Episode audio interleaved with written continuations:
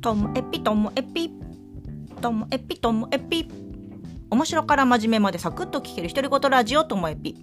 こんにちは皆さんお元気でしょうか、まあ、今日はですねちょっとなんかポジション取りみたいな話です。まあ自分で改めて気づいたって話なんですけども何かと言いますとあの子供と接してる時のが自分のなんかありようみたいな感じでなんか自分が一人で子供を10人とか15人相手している時にはこう、まあ、全体を把握しながらでもあの1対1のこうなんだろうコミュニケーションを心がけていたりだからなんかその1対101対15っていう時は自分でもなんかこれが定番だなみたいな自分があったんですよね。じゃあ、うんと、大人2人とか大人3人と一緒にこう子供を相手にしてる時ってどうなのかなっていうと最近なんかそういう場面が結構続いて大人複数で子供を見るっていう時。そしたら私やっぱりね一歩引いてるんですよね。子供にグイッと言って子供とのやり取りにこう没頭するっていうよりはやっぱりねなんか全体見たいんだなっていう性格っていうのがすごい分かりました。でこれあの子供相手だけなのかなって思ってたらあのズーム上でみんなでわちゃわちゃ話すとかちょっと会議するとかそういう場でもやっぱり全体見ちゃうんですよね。で、自分がどうこう、位置取りしたら、ポジション取ったらいいのかなとか、なんか、うん流れがうまくいくようには、自分がどんな今ここで相づち打ったらいいのかなとか、もしくは、なんかちょっとこれネガティブな方向に引っ張られそうだなっていう時には、自分があえて前に出て、なんか直接的な言葉で制するっていうよりもなんとか流れをこう戻そうとしつつ。あでもいやなんかこの人にはっきり言わなきゃ分かんないなっていう時にはこうはっきり言うみたいなことがあるんですけども。なのでやっぱりなんか自分はうん全体を見てるって方が好きなんだなっていうのが改めて好きなんだなっていうか自然とそうなるっていうのがね分かりました。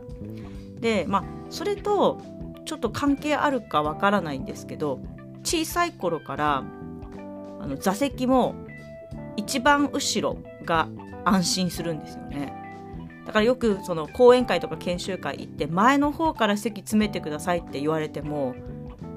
いやすっごい自分が興味関心があってこの人の話近くで聞きたいっていう人だったら一番前で座るの全然躊躇しないんですけどもでもなんか恐る恐る行ったとかよくわかんないけど行ったっていうもので一番前とか前の方に座るのって結構自分の中で厳しくて小学校の時にも前の方私背大きかったからなんかあんまり前の方になることなかったんですけどそれでもこう前の方になった時には授業中何度も後ろを振り返ったりしてなんか全体を見たいんですね やっぱり。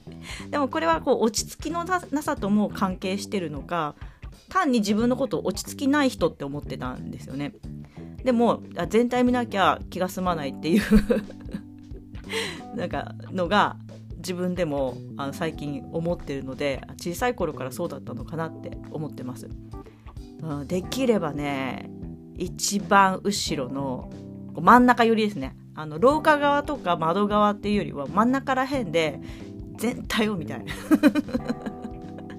皆さんはどうでしょうかね、まあ、子供の頃っていうよりも今。今うんと後ろの方から全体見るのが好きなのかあとみんなが集まっているは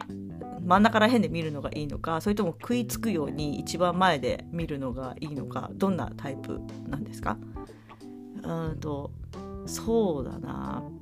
うん、本当に本当に一番前までこう詰めてくださいいいですよって言われて一番前で見た時はもう後ろが気になってそわそわしてた記憶がすごいあるんですよね。で意外と一番前だと講師の先生と目が合わないんですよ。